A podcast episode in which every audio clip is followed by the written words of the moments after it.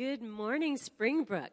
In case I haven't met you, my name is Kathy, and I'll be leading your worship today with the help of this wonderful uh, team with me.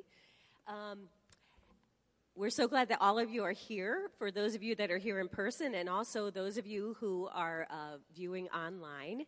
For um, anyone who's watching at the 9 o'clock hour, we do have hosts available that are there to answer any questions for you and pray for you all you have to do is click on request prayer and it'll take you to a private chat and we can you can talk with uh, with our host. So if, if uh, the rest of you could rise in body or in spirit we're going to start with our call to worship. It comes from psalms 37 delight your, yourself in the lord and he will give you the desires of your heart. Commit your way to the lord Trust in him, and he will act.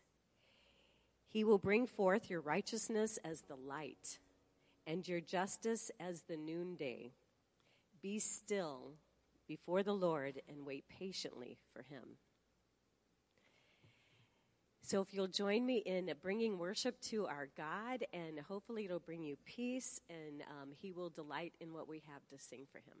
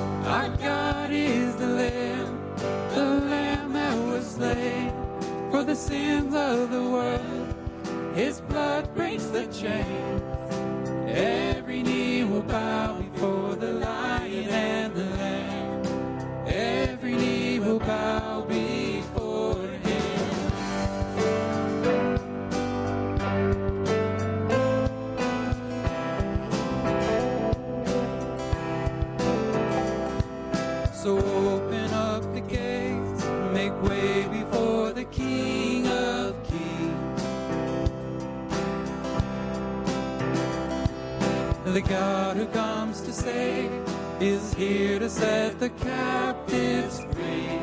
For who can stop the Lord Almighty? Our God is the lion, the lion of Judah. He's roaring with power and fighting our battles.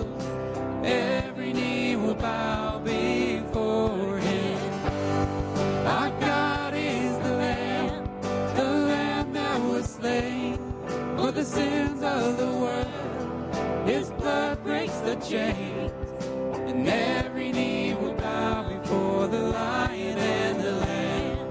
Every knee will bow before Him.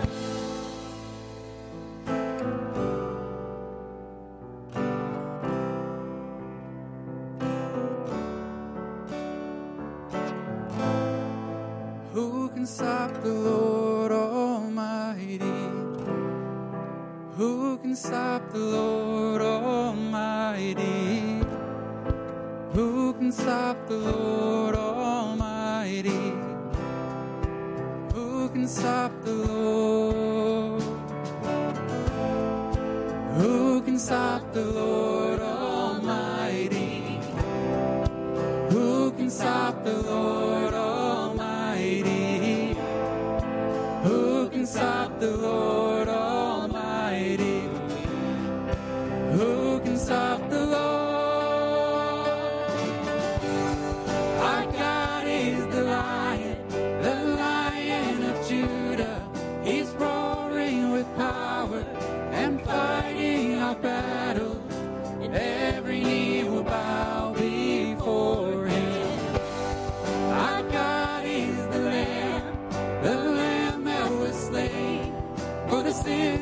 the world. His blood breaks the chains.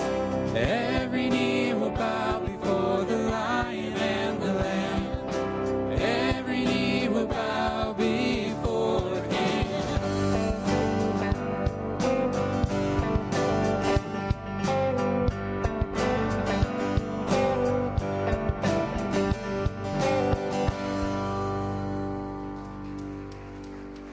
Amen to that. This morning, our scripture reading is from Hebrews 12, um, verses 1 through 3. The author says, Therefore, since we are surrounded by so great a cloud of witnesses, let us also lay aside every weight and sin which clings so closely. Let us run with endurance the race that is set before us, looking to Jesus, the founder and perfecter of our faith, who for the joy that was set before him endured the cross, despising shame, and is now seated at the right hand of the throne of God. Consider him who endured from sinners such hostility against himself, so that you may not grow weary or faint hearted. The author in this passage is seeking to a group of people that are, being persecuted for their faith. They're struggling in their sin they're, they're pretty beat down and weary. And so in this moment, we just sang, The Lord Almighty, who can stop the Lord Almighty? And this passage reminds us that Jesus is the founder and perfecter of our faith. So maybe there's some persecution in your life. I, I, I don't know. Maybe you're just struggling with a pattern of sin. Maybe you're just trying to figure out what this whole thing is about. But we're about to sing, Come to the Altar. And so, we have a great and powerful Lord Almighty that no one can stop. So let's bring those before Him this morning.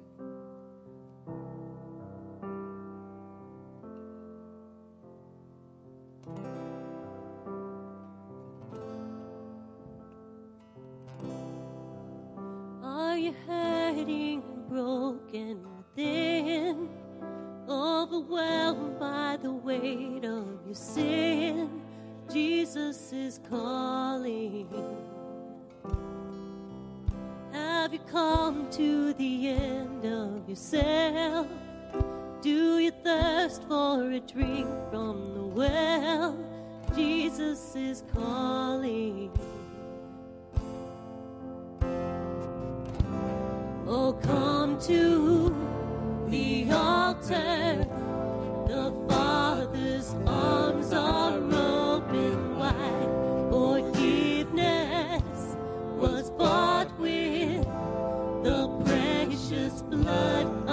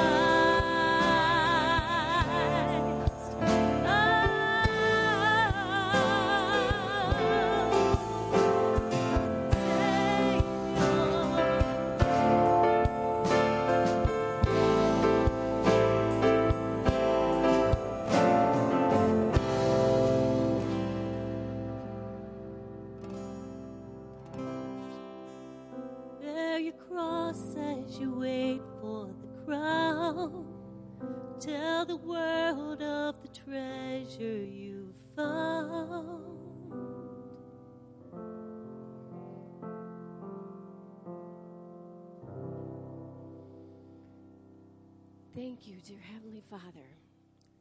What would we do without this precious gift that you have given us? That we can bring our sins to the altar and know that you have already forgiven us. Thank you. Thank you, Father. Dear Lord, as we uh, continue with our worship to you, we just uh, pray that you will accept and love what we brought to the altar to you this morning. And now, if you will prepare our hearts and our minds and our souls, that we will hear your teaching and take it to heart and apply it to our lives, that we will be the Christians you ask us to be. Bless everyone here. We love you in Jesus' name. Amen. You may be seated.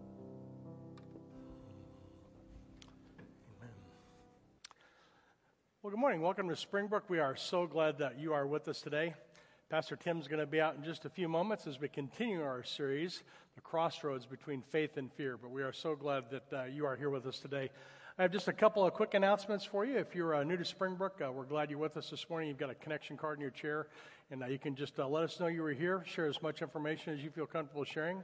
If you're watching online with us this morning, we're glad you're uh, with us as well. Uh, welcome. And yeah, so we're just grateful for the great things God is doing in and through our body of Christ. And so we're glad that you can be a part of that. Hey, just want to let you know that uh, starting in two weeks, not this Tuesday, but the following Tuesday, um, we're going to begin construction and repairs on our HVAC system. And so we provided an update on that about a month ago. Um, our congregation has approved uh, those repairs. And so if you have things scheduled in the building um, during the week, um, or if you have questions about our HVAC repair initiative, uh, you can go to our website. Uh, you can find all the information that you will need there, a schedule of the repairs. But we are looking forward to being able to get a better handle on our heating and air conditioning, right? And so we are so grateful for uh, uh, just for your supporting the work of this ministry and our ability to be able to have these repairs done on our facilities. And so, uh, if you've got any questions about our HVAC uh, repair initiative, or if you're interested in helping us to be able to offset some of the costs for that, um, just go to our website. We've got information there. But thank you um, for supporting the work that God is doing in and through this ministry as we keep up and maintain uh, our building. And then I also wanted to let you know that uh, on, in two weeks, on September 11th, our children's ministry is going to uh, full services at 9 and the 11 o'clock service, and so that'll be a change for us. Um, we have families that are coming back to Springbrook now. We've got many new families, and so we're in a position now to be able to support both of those services. And so I just want to thank all of those uh, that are serving and using their gifts to help us invest in this next generation of kids. There's over 150 people that serve back there in children's ministry, and so it's exciting for us to be able to um, offer that as a part of our ministry now. Our fifth and sixth grade uh, Club 56 ministry is going to be meeting at the 11 o'clock service. But if you have any questions about our children's ministry, about our upcoming schedules, please be sure um, to visit our website. You'll find some information uh, there.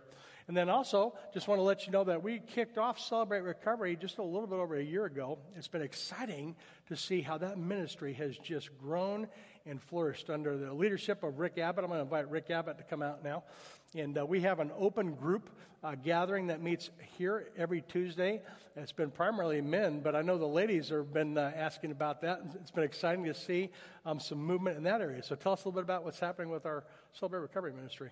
Um, about uh, t- two years ago, we, the men began to uh, meet, and right away we started praying for having a women's component to celebrate recovery.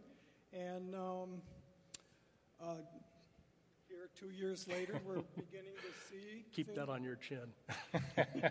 we're beginning to see the um, the fruit of those prayers. We're seeing uh, components and leadership coming together piece by piece, and um, and it's really exciting to watch God work in that way.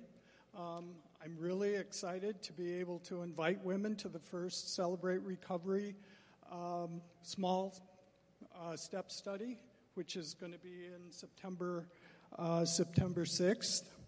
Um, usually, when we say the word recovery, Um, we think alcohol and drugs, but um, might surprise you to know that only one in three people come to celebrate recovery for that reason. Um, but Celebrate Recovery does a, a really great job of dealing with those issues. But most people come um, from layers of pain. And um, the first layers of the, that pain, um, Celebrate Recovery has a motto that is that we find freedom from our hurts, hangups, and habits. Our hurts can come from as far back as our childhood or can come from more recent times. Maybe your hurts come from a dysfunctional family. Maybe you suffered a childhood trauma like divorce or separation. Or maybe you were the victim of verbal, physical, or emotional abuse. If you have any of these hurts, at that first level of pain, Celebrate Recovery can help you with that. Um, we develop the next level of pain, our hang ups, when we stuff those issues, when we, we hide them, we hold them in. People say, How are you? And they go, I'm fine. But really, inside, you're holding on to all of those things that you're carrying from childhood. And they begin to metastasize, they begin to ferment in you. And they can become things like um, bitterness, resentment, anger, anxiety, depression, trust issues, feeling inadequate, having negative thoughts, um, all of those things. Now you have two layers of things that you're dealing with. Not only the hurts from childhood, but now you have bitterness and things that you're dealing with on that second level. So it starts to look attractive when we look to things in the world to heal us, but they're false. The world offers us quick fixes to make us feel better, but they quickly turn into habits like alcohol, drug abuse, anger, codependence, eating issues, shopping addiction, control issues, sex addiction, and gambling. September 6th, ladies, come. Uh, 7 o'clock. So I want to say this one last thing recovery is fun. Um, you develop the most wonderful and intimate relationships. You'll have an adventure of self discovery. You'll experience the power, the healing power of Jesus Christ. So um, there's four little booklets. The questions are fun to answer. They're all about you. And um, it's just fun to be in that group. So, first night, come to a um, non uh, committal uh, meeting. It's just an introduction. No one's going to call you or follow up or anything. Completely anonymous. Come and get a real, full um, description of the program. Yeah. Rick, I want to thank you for your leadership in our Celebrate Recovery. I know that um, uh, all of us, in one way or another, struggle with hurts, habits, or hangups. And so, if you've got any questions uh, about Celebrate Recovery, I'd encourage you to visit our website. We've got a grief share group if you're overcoming the loss of a loved one, and we have our small group network uh, is just an important part of how we encourage and support one another. So if you've got any questions about Celebrate Recovery or any of our ministries, uh, please be sure to visit our website or check out our app. Uh, again, Rick, I want to thank you for your leadership. So bless you, friend. Pastor Tim's going to be out in just a moment. Thanks for being with us.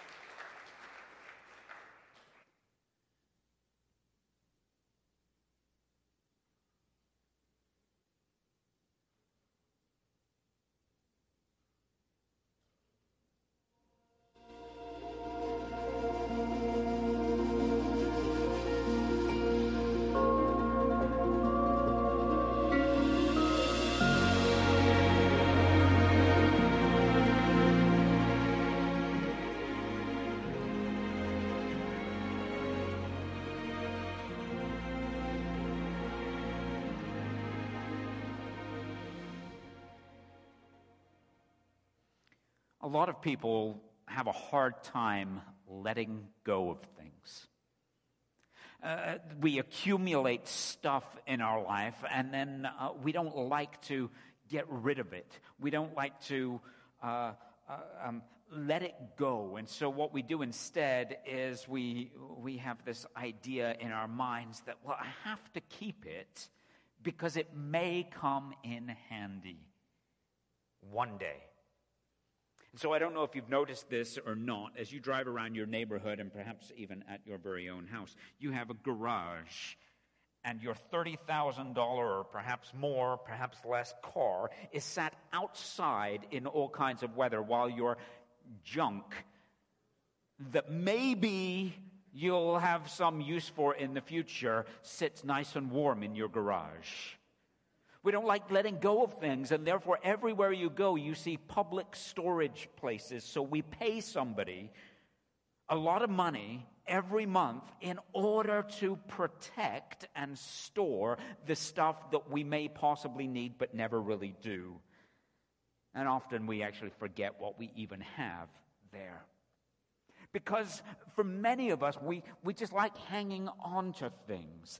Things uh, uh, bring back memories. We have certain things that really are not particularly useful. Some of them are even worn out or perhaps broken, but we don't want to get rid of them, even if it means we get a brand spanking new version of it from the store, because, well, it just, it, it, it, we've just had it for so long. It's hard sometimes to let go. You know, uh, if you uh, have ever uh, talked with a small child and tried to exchange something with them. It's very interesting because they'll have, you may have something very valuable, something very precious to give to them. And, and if you've ever tried to, to exchange it and say, oh, those, those, those pebbles that you found outside, why don't you give them to me? And if you give them to me, I will give you this maybe something of much more value. Or, or, or, or, it will be, okay, those, those 10 pennies you've got, you give those 10 pennies to me and I will give you a dollar bill. And they don't get the fact that one piece of paper is worth more than 10 of those coins. And they don't want to let go of it, even though there's something more valuable, something more precious they get in response. You know, sometimes we go through life and we have this struggle with never wanting to let go of things. Again, that can be for all sorts of different reasons, but becomes even more difficult when it is something that truly is precious. It's hard when we see our kids getting older and we realize we need to loosen the grip.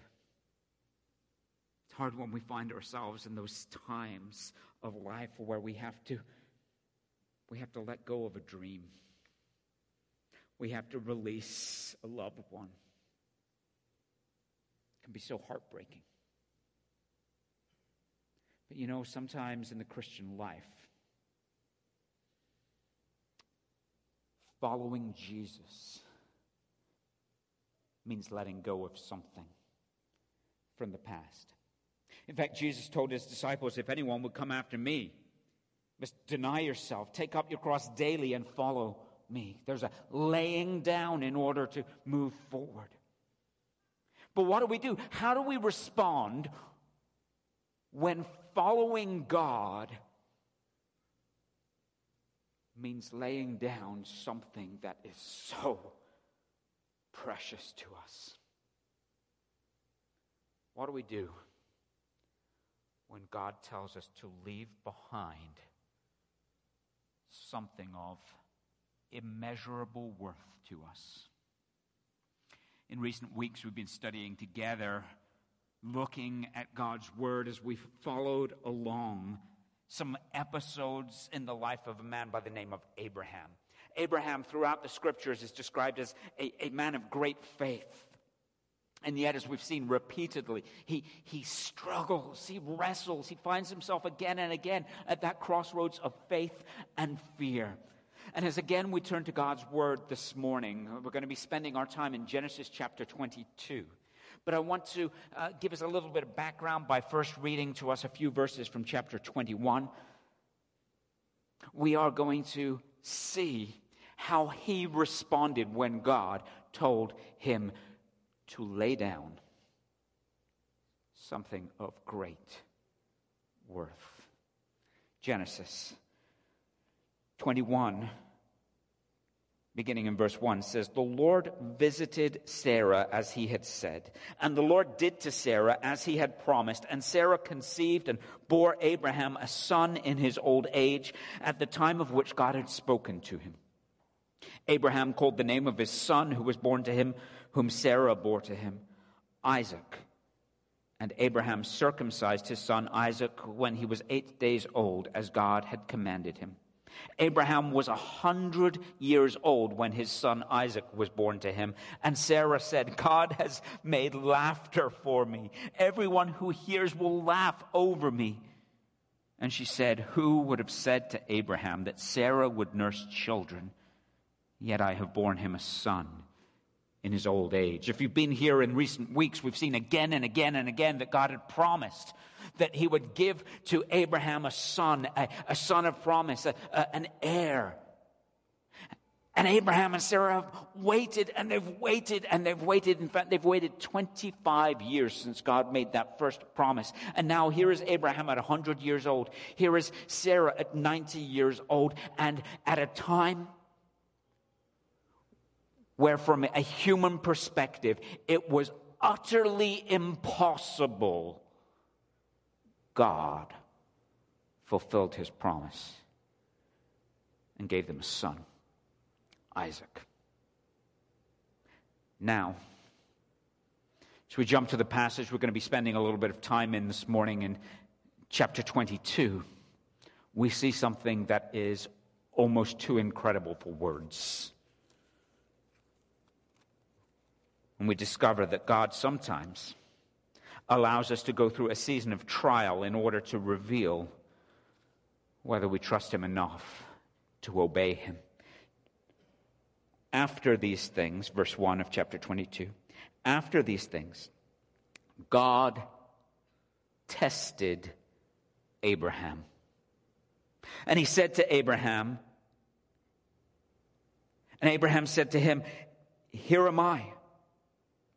He said, Take your son, your only son, Isaac, whom you love, and go to the land of Moriah and offer him there as a burnt offering on one of the mountains of which I shall tell you.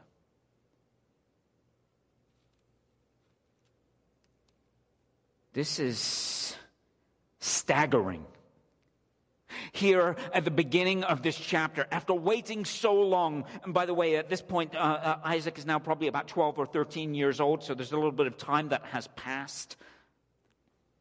But after waiting so long,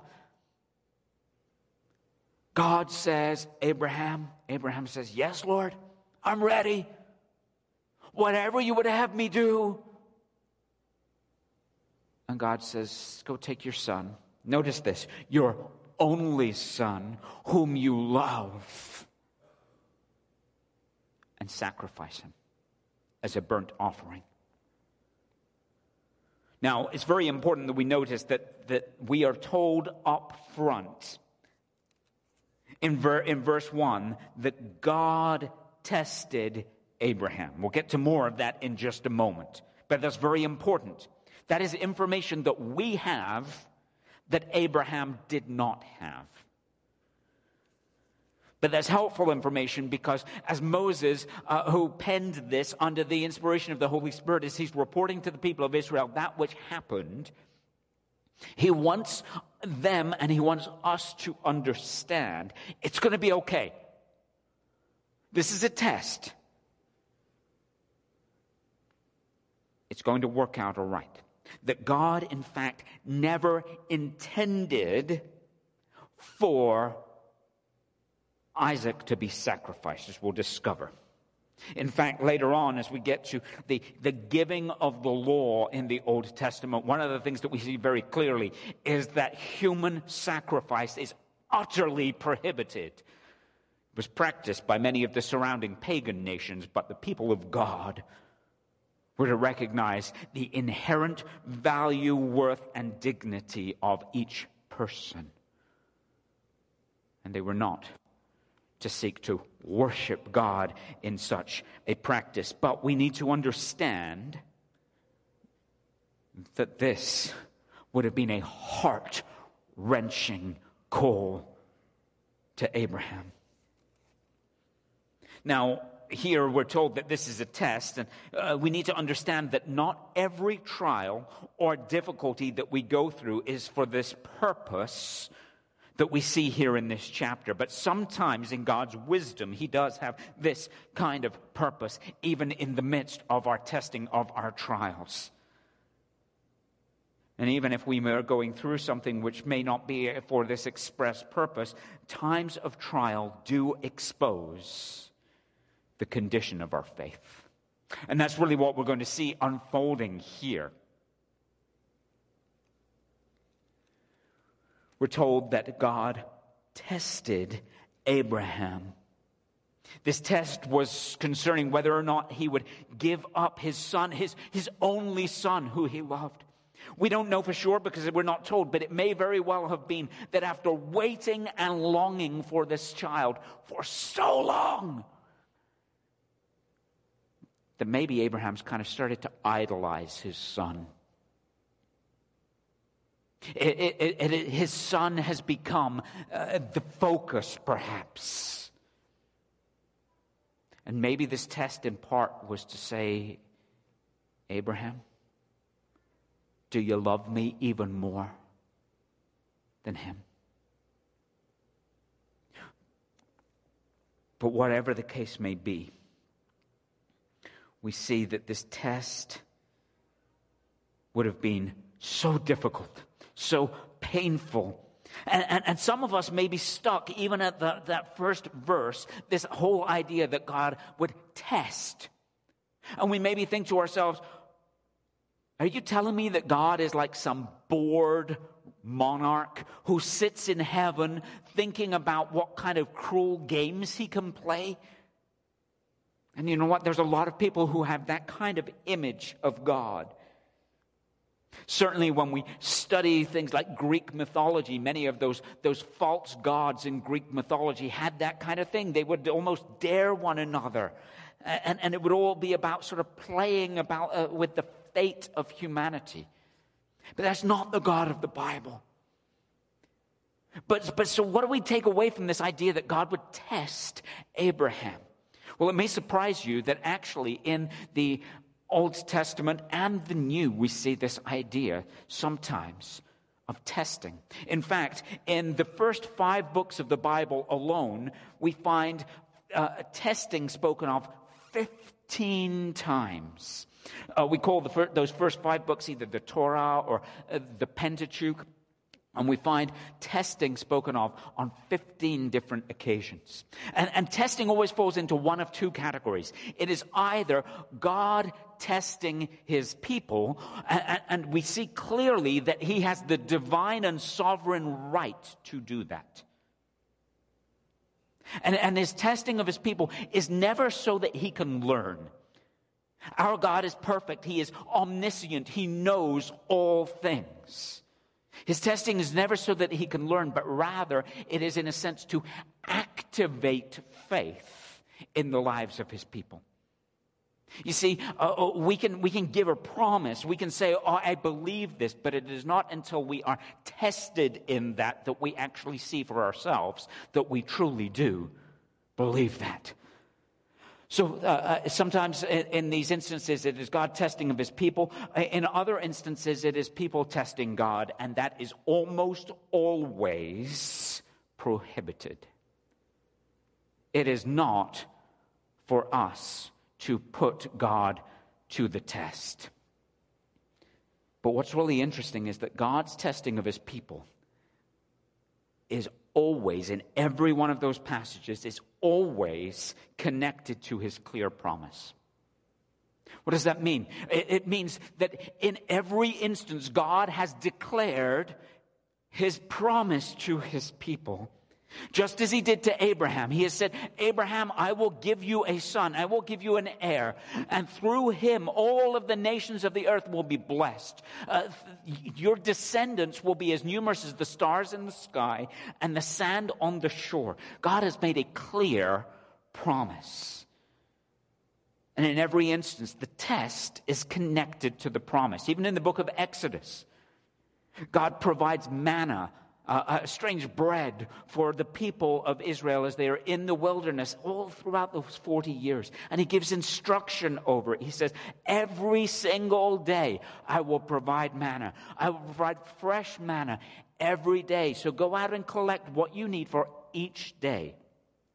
Do not keep it over for the next day, but trust me that I will provide it every day.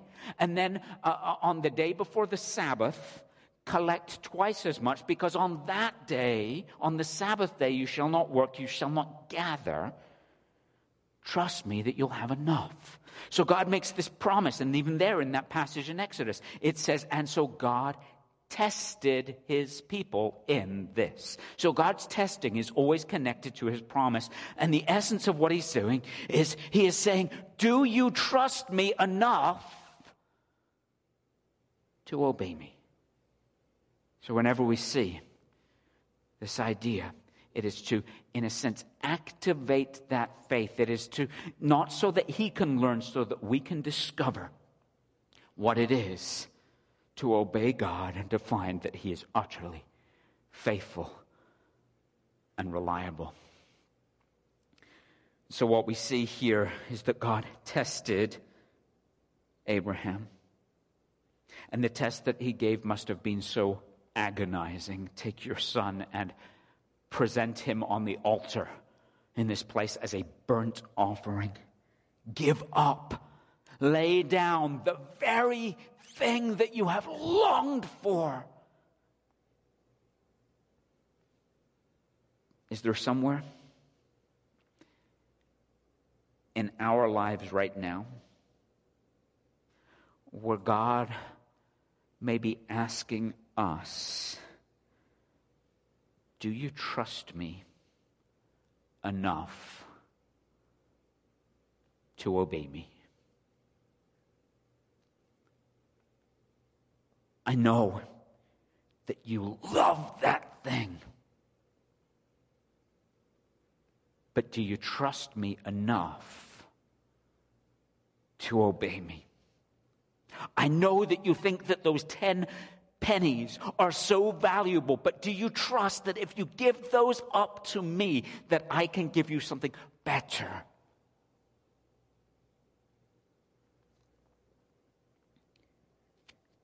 We learn as we read through the remainder of chapter 22 that just as Abraham had to learn obedience we too can learn to trust and obey God when we hold nothing back from Him. So we look at the, uh, what it says next. It says, beginning in verse 3 So Abraham rose early in the morning. He saddled his donkey, and he took two of his young men with him and his son Isaac, and he cut the wood for the burnt offering, and he arose, and he went to the place of which God had told him. On the third day, Abraham lifted up his eyes and he saw the place from afar. And then Abraham said to his young men, Stay here with the donkey, and I and the boy will go over there and worship and come again to you. And Abraham took the wood of the burnt offering and he laid it on Isaac the son. And he took in his hand the fire and the knife, and they went both of them together. It's interesting that Abraham obeyed. He got up early in the morning. He did this. He stepped and set out, even though he takes some servants with him. The text is very clear. Abraham is the one who chopped the wood to get things ready. Abraham is the one who gathered everything together. Abraham's even the one who saddled the donkey. We might wonder, well, why were the servants even there in the first place? But it seems that Abraham understood this was not a responsibility that could be delegated. God told him to go and do this. And I think as the biblical author lays this out for us, he goes into these details of all of these things in order to help us to slow down and to think about what must it have been like for Abraham to take an axe and to chop wood that he was going to lay his son on. They didn't have Zippo lighters back in those days, so they had to carry uh, a fire with them the whole distance. What would it have been like for him to put a torch or put something in the embers there to light it and to carry with him the fire that he was going to put underneath his son? Can you imagine what it would have been like to stretch out his hand and to take that knife with a trembling hand and to think, this is, this is what I'm going to sacrifice my son with?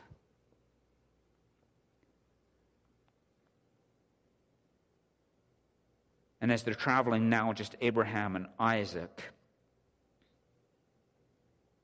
Isaac says, My father, and he said, Here I am, my son. He said, Behold the fire and the wood, but where is the lamb for the burnt offering?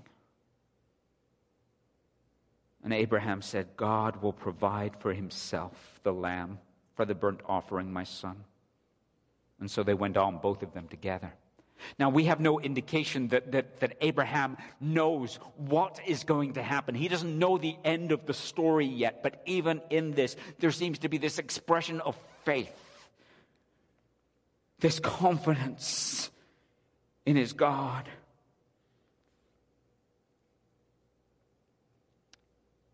Abraham was holding nothing back from God, not even his own son. And so in verse 9 it says, When they came to the place which God had told them, Abraham built there the altar, and he laid the wood in order, and he bound Isaac his son, and he laid him on the altar on top of the wood. And then Abraham reached out his hand, and he took the knife to slaughter his son.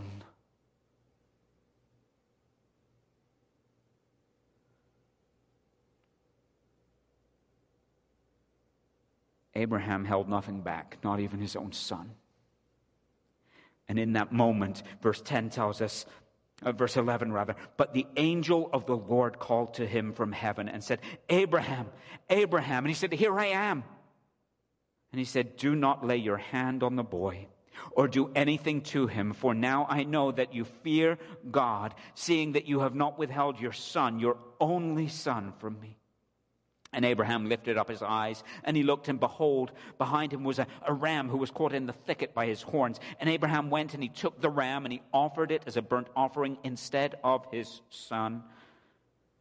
So Abraham called on the name of the Lord in that place. The Lord will provide. That's where we get that, that, that uh, phrase that some of us are familiar with Jehovah Jireh. The Lord will provide.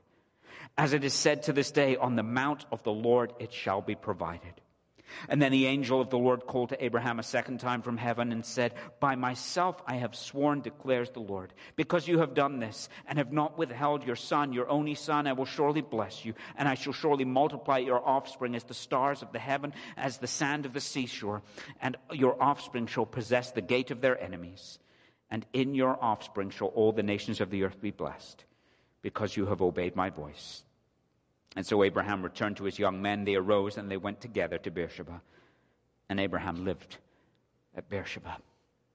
So we see that we learn to trust and obey as we hold nothing back. And, and, and Abraham here, even not knowing what was going to happen, he was willing to obey God because he knew that God was good, that God was faithful, that the one whom he had relied on in the past was still reliable. And even though he did not understand, he knew that he could be trusted. In fact, uh, the New Testament book of Hebrews helps to shed a little bit of light on this situation. In Hebrews chapter 11, and looking back to what Abraham did, the, the author there of Hebrews says, By faith, Abraham, when he was tested, offered up Isaac. And he who had received the promises was in the act of offering up his only son, of whom it was said, Through Isaac shall your offspring be named. He considered that God was able even to raise him from the dead, from which, figuratively speaking, he did receive him back. You see, Abraham understood God has promised, and he has been faithful to his promise, and all of the promises that God has made rest on this son. And so if he says, Give him up, I will trust that he has a plan to continue to accomplish his purpose, even in this. And though he didn't know what would happen, he, he knew that God was able. Why did he trust God? Because he knew he was able. He was able to resurrect him if that was necessary. I'm sure that he had fears. But here in this passage, we're told that not only did he hold nothing back, but the angel of the Lord, when he stays Abraham's hand, he declares, Now I know that you fear God, seeing that you have not withheld your son, your only son, from me. And again, this is not a, a statement of now I know what I didn't know before. But it is now, it, it, it's sort of a, the, here is a proving of this. Really, it was more about a proving to Abraham than it was to the Lord. And then we see this repetition of the announcement of the promise. We've seen it multiple times. The promise concerning Isaac that through him, all the nations of the earth will be blessed. And that's pointing to, to Christ. Uh, uh, through him, uh, uh, uh there will be a great number of descendants, more than anyone can count. But what's really interesting in this passage is that um, we also see a foreshadowing of Christ himself. Now, we want to be careful that we don't try to read too much into a passage, that we allow, as we're studying Scripture, each passage to stand, in a sense, on its own two feet. But throughout the history of the church, there's been much recognition of this. Uh, for one thing, Mount Moriah, the place that, to which he goes, would later become the Temple Mount in Jerusalem. So it is on that place where sacrifices would be offered that he prepares to make this sacrifice in obedience to God. Standing there on that, this, this mountain, on this hill, he would have been able to see the place where generations later all the nations of the earth would be blessed when Jesus Christ hung and died on the cross. It's interesting, the passage talks about the fact that this happened on the third day. What happened on the third day? Well, this sacrifice was about to happen on the third day. But in a sense, eh, Isaac was given back to Abraham on that third day. Just as it was the third day that Christ rose from the grave we're told specifically that even though Abraham prepared and cut the wood, that he laid the wood on Isaac, that Isaac had to carry the wood himself. And there seems to be, and, and the church throughout the ages has recognized this even as a pointing towards the fact that in like manner, Jesus would bear his own cross, carrying it to the altar of his sacrifice we see in this passage a substitution that is made. That one is spared while another is sacrificed. That Isaac is set free. Well, here, the ram is sacrificed. And all through the scriptures, we see this pointing to the fact that the Messiah, when he comes, that Jesus Christ, when he went to the cross, he went as a substitutionary atonement. That is, a, he took the place of another. He took the place of us. He hung on the cross to bear our sin, for he himself was sinless. And again, the reiteration that all of the nations of the earth will be blessed is very interesting if we had the time to go into it. That the language that is used in this portion of the passage refers to a plural. Your offspring, plural, will be as numerous as the stars of the sky and the sand on the sea. But then when it talks about the, the, the inheriting the gate of the, uh, of the enemies and about all the nations being blessed through your offspring, it is offspring singular. It is pointing to one who will come through this line.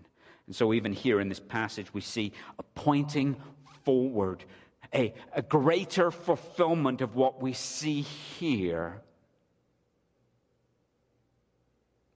That because God so loved the world, he gave his one and only Son that whosoever believes in him should not perish, but have eternal life. But while God, as we think of this passage, It does not call us to sacrifice our children, there may be some days where we wish we could. But while he does not call us to sacrifice our children as a burnt offering, he does call us to live in such a way that we hold nothing back from him. So that as we surrender all to Him, we experience that He is the God who provides, that He is Jehovah Jireh. That we see that He can be trusted. That we see that, that, that when, we, when we give up all things to Him, it leads to that which is good and brings joy and brings blessing. That when we lay down, all before Him, that we find Him to be greater than all.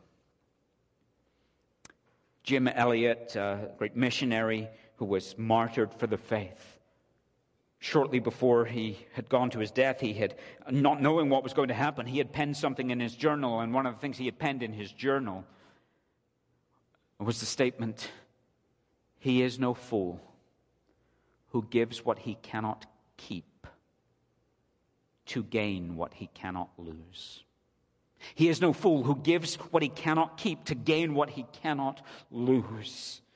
And what Abraham understood was that it was better to obey God and lay down even his son, to hold nothing back from God. And Jesus even says to his disciples in the New Testament, He says, if you desire to, anyone who desires to keep his life must lose it. We need to lay all things down in subjection. But here's the problem it's not easy to do. Often in our lives, we have this idea, we have this attitude God, I trust you. God, I will follow you. You can have everything, just not this. I, I have to keep my security blanket. Oh, oh you, you want me to trust you with my children? Yeah, um, you, you can have everything else, but no, they're mine.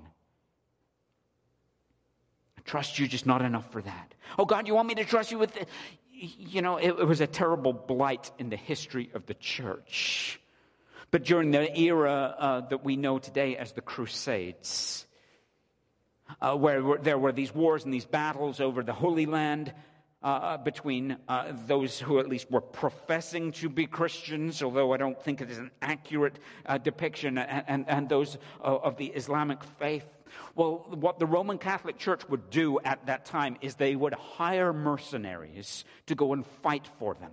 But they would say, oh, because you're fighting for us, you have first to be baptized. Uh, only then can you be baptized. And so, what these mercenaries would do, because they just wanted to get paid, and hey, if we get to fight as well, that's a great thing, right? They would go down into the waters to be baptized, and they, but they would draw their sword before they went into the waters. And as they went to be baptized, they would draw their sword, they would hold it over their head, and then they would be baptized. And it was a declaration to say, God, I submit all things to you except my sword because then they felt free that they could go into battle and they could do whatever they chose in war.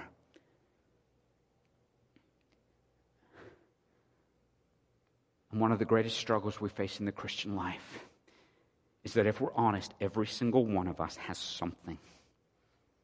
That when we go through the waters of baptism, when we bow the knee before the Lord Jesus Christ, that we're wrestling with and we're saying, uh, God, I give it all to you. All except for this.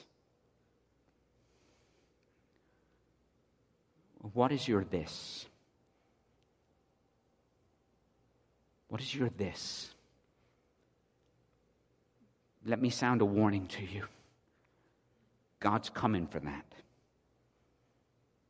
He wants you to lay that down and to find that whatever that is, what He has is better.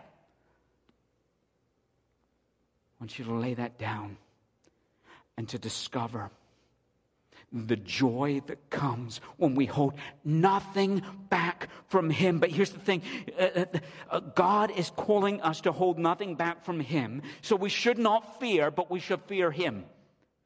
Oh, that doesn't make sense. What, what, what, do you mean? Well, you see, we have to understand that it was because Abraham feared God that he hold, held nothing back from him. That's what the angel of the Lord declares. He says, Now I know that you fear God, seeing you have not withheld your only son. You see, it was because, because Abraham feared God that he didn't fear anything else. I'm sure he had all sorts of fears. I'm sure he feared having a dead son. I'm sure he feared what's going to happen to the promise if I sacrifice my boy. I'm sure he feared I'm a hundred years old. The first one was a miracle. It, it, it's too much to expect that I would get another one. I'm sure he feared going back to Sarah and saying, Oh, well, so honey, um, hey, um, I killed our son the one we've been waiting. I'm sure he feared that, right? But he feared God more than all other fears, so he could hold nothing back. Often we live in fear, and it's not unusual, but we live in fear in our family relationships. And so we don't practice repentance and forgiveness in our homes because we fear that we might lose this sense of respect if we admit that we're wrong, or we fear that we might lose control. If we, if we forgive people, then we're releasing them, and now we don't get to guilt them over that stuff anymore. We fear that if we tell the truth at work, then we might lose our job. We fear all sorts of things. We fear people. We fear loss. We fear fear. And the reason that we hold so tightly to things is because we fear losing our grip on them. We fear the idea of being out of control. We fear the idea of letting anyone, even God, have control of that. But God wants us to hold nothing back from Him. He wants us to let go of fear and fear Him instead because fearing God is the antithesis of fear. That sounds strange, I know. But what exactly is the fear of God? When we fear God, it is rightly reverencing and honoring Him as God. When we fear God, it is a recognition of His awesome power that we are submitting ourselves to in confidence and in trust. And listen, when we fear God, what we are doing is we are surrendering all other fears and choosing Him above all. That's why Jesus was able to say in Matthew 10 28, Do not fear those who can kill the body, but cannot kill the soul. Rather, fear him who can destroy both soul and body in hell. In other words, he's saying, why do you fear all of these other things? You even you, you fear that somebody can take your life. Well, well, guess what? There's one greater. If you're going to fear anything, fear God. Because here's the secret when we rightly fear God, what is there to fear? when we are in right standing before God, when we know that we are in His hands, the hands of the one who rules and reigns over all things, what more is there to fear? So the author of Hebrews says, Know that I will never leave you or forsake you. Therefore, what do you have to fear, O man? What do you have to fear? What it means is that at the end of the day, all other fears that we could ever contrive are ultimately insignificant when compared to our state before our eternal God. When we fear God above all else, it takes the teeth out of every other fear.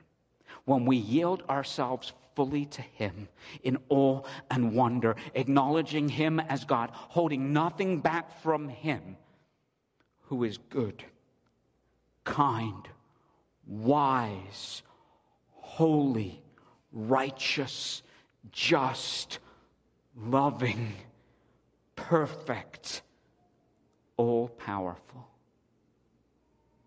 What do we have to fear? And so, Abraham feared God, and he lay down even his son, his only son, at the altar, knowing that God would not leave him short, knowing that God would not fail to provide, knowing that God would not cease to be exactly who God is. So, what about us?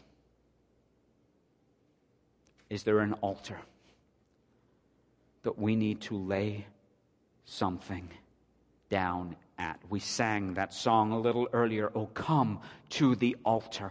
What is it that you have been holding on to?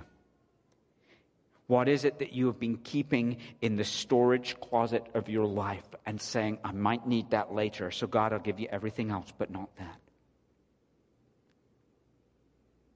Is there something that we need to lay down so that we hold nothing back from Him? Because when we choose to submit our fears to God instead of fear, then we will find freedom. And when we obediently follow after God, holding nothing back, then we will find that He is always faithful to His promise and that He is able to provide for our every need. God is calling us, just as He did with Abraham, to hold nothing back, to fear Him and nothing else. And perhaps as we do that, we cry out with hearts that resound with that beautiful old hymn All to Jesus I surrender. All to Him I freely give. I will ever love and trust Him. In His presence, daily live. I surrender all. I surrender all. All to Thee, my blessed Savior. I surrender all. Can you say that? Do you trust Him enough to obey? Father, we cannot even begin to imagine what it would be like to have you call us to lay down our own child as you did Abraham. And yet we thank you that you called him to do that, and that in doing it, you showed yourself once again to be eternally good and faithful. And through Abraham's example, we have learned that when we hold nothing back from you,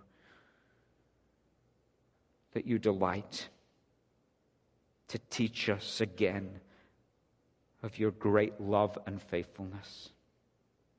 Lord, I pray for my own life and for each one of us gathered here that you would expose within us those areas that we are trying to keep back. And Lord, that we would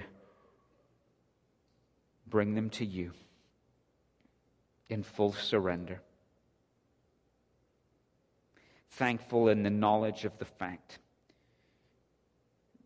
that there is no safer place to be than in your hands. Lord, we entrust our finances to you. Even though that's an area we are often tempted to fear, we entrust our children to you. We often struggle with fear concerning them. Lord, we entrust our homes, our jobs, our possessions to you. Lord, help us to fear you and not the loss of such things. Lord, we entrust our health to you. We know that you are sovereign and that you are good in sickness or in health. And so, Lord, we choose to fear you even rather than death itself.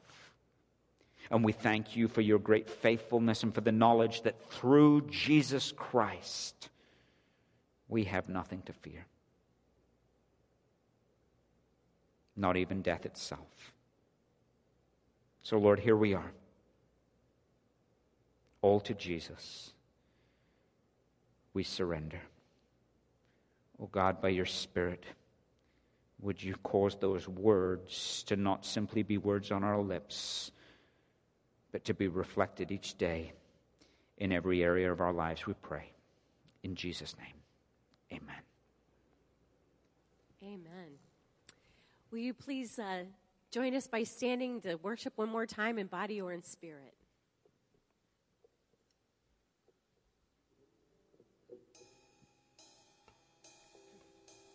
Worthy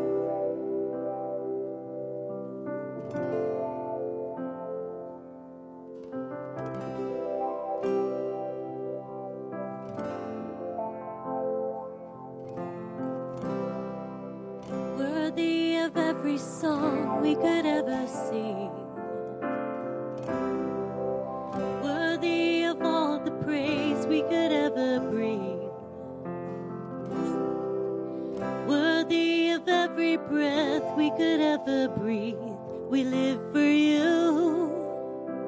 Oh, we live for you. Jesus, the name above every other name. Jesus, the only one who could ever save. Worthy of every breath we could ever breathe. We live for you.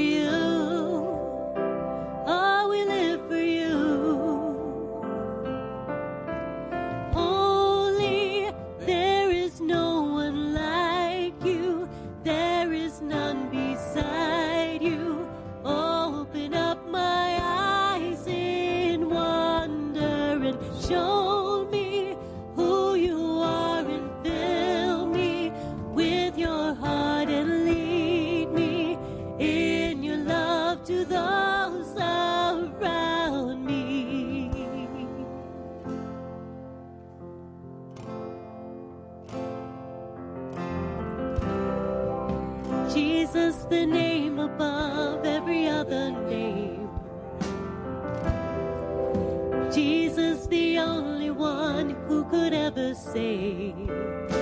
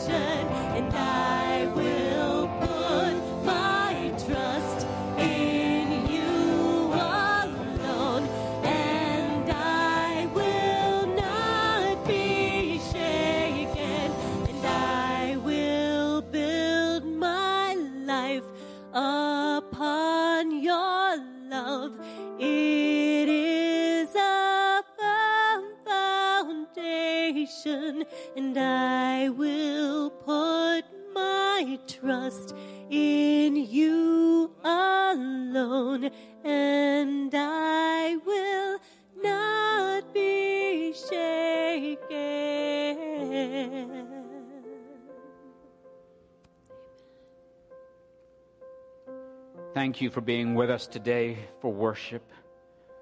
We invite you to stick around and connect with one another, greet someone perhaps you've not met before. But go in the knowledge of this. What shall we say then to these things? If God is for us, who can be against us? He who did not spare his own son but willingly gave him up for us all, how will he not also, along with him, graciously give us all things? But what do we have to fear? No.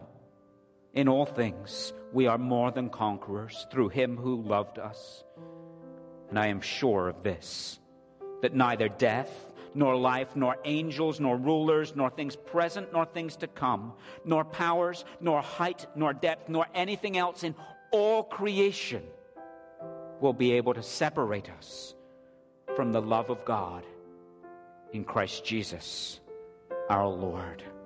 So go now in the fear of the Lord, in the love of the Lord, to serve Him and to make Him known. God bless you. Have a wonderful week.